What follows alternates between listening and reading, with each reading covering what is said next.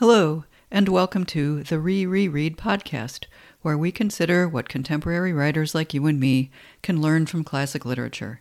Today's topic is, once again, the brothers Karamazov Depression as Plot Driver.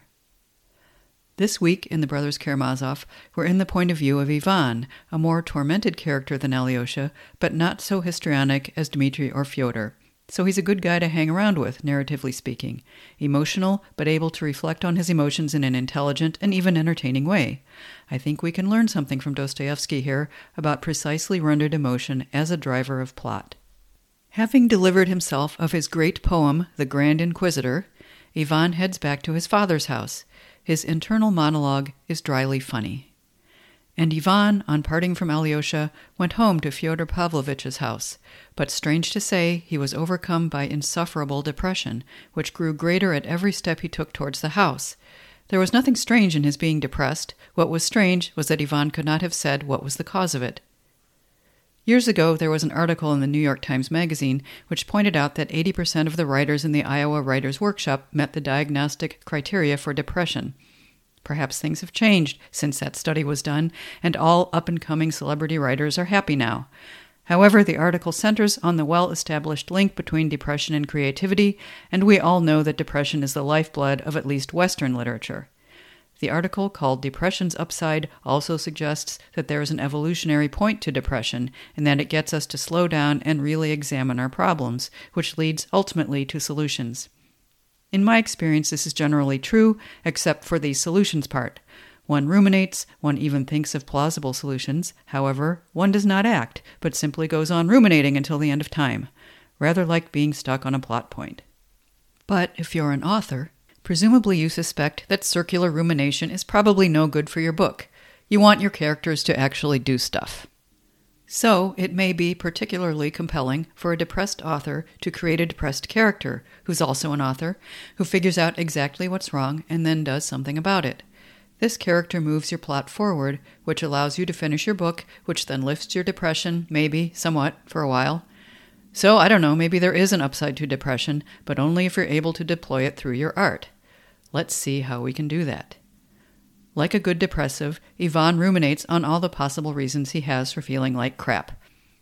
Yet at that moment, though the apprehension of the new and unknown certainly found place in his heart, what was worrying him was something quite different. Is it loathing for my father's house? he wondered. Quite likely. I am so sick of it. And though it's the last time I shall cross its hateful threshold, still I loathe it. No, it's not that either. Is it the parting with Alyosha and the conversation I had with him?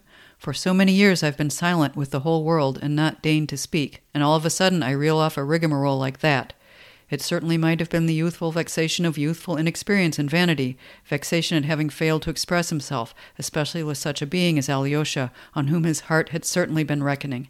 No doubt that came in, that vexation. It must have done indeed, but yet that was not it. That was not it either. I feel sick with depression, and yet I can't tell what I want. Better not think, perhaps. Ivan tried not to think, but that too was no use. What made his depression so vexatious and irritating was that it had a kind of casual, external character. He felt that. Some person or thing seemed to be standing out somewhere, just as something will sometimes obtrude itself upon the eye, and though one may be so busy with work or conversation that for a long time one does not notice it, yet it irritates and almost torments one, till at last one realizes and removes the offending object, often quite a trifling and ridiculous one some article left about in the wrong place, a handkerchief on the floor, a book not replaced on the shelf, and so on. Ivan is so attuned to the nuances of his depression, as the best depressives are, that he realizes that this particular flavor of it is unusual. For once, it has an external character, and he surmises, wrongly as we will see, that if he can only identify it, he can move it out of his way. Having suffered from depression most of his life, Ivan is highly motivated to deal with this rare, concrete form. At last, feeling very cross and ill humored, Ivan arrived home, and suddenly, about fifteen paces from the garden gate, he guessed what was fretting and worrying him.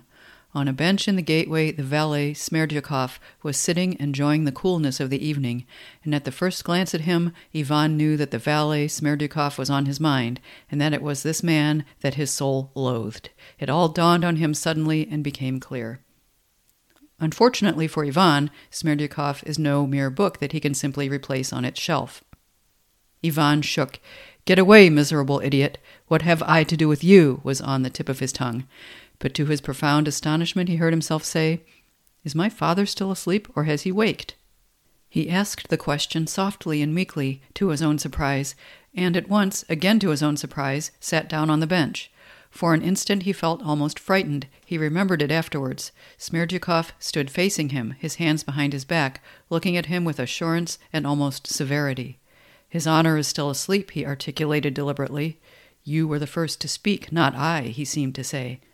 I am surprised at you, sir, he added, after a pause, dropping his eyes affectedly, setting his right foot forward, and playing with the tip of his polished boot. Why are you surprised at me? Ivan asked abruptly and sullenly, doing his utmost to restrain himself, and suddenly realizing with disgust that he was feeling intense curiosity and would not on any account have gone away without satisfying it. Ivan's loathing for Smerdyakov is intertwined with and even motivated by curiosity. The valet is a distorted reflection of Ivan, intellectual but soulless and conniving. Smerdyakov is also a figure for Ivan's depression. That mixture of curiosity and loathing Ivan feels is like depressive rumination itself. One cannot bear it, but one also cannot turn away. So Ivan cannot simply pass by Smerdyakov or put him, so to speak, back in his place. Smerdyakov is a servant, and as his better, Ivan can and should put him there. Radical in some ways, Dostoevsky is no egalitarian. The fact that Smerdyakov blatantly flouts his social standing is a sign of his villainy.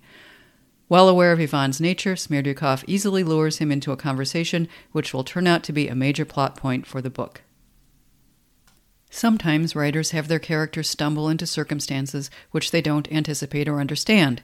That could be fine, or it could be a sign that your plot, rather than your characters, is driving your story. If so, I don't necessarily think that's a bad thing, unless that process doesn't feel right. Maybe your people seem to be resisting when you push, or maybe when you push they fall right over because there's not enough to them in the first place.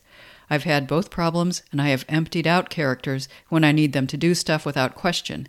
But in the process, I made shells instead of people, and as a result, the plot itself became implausible.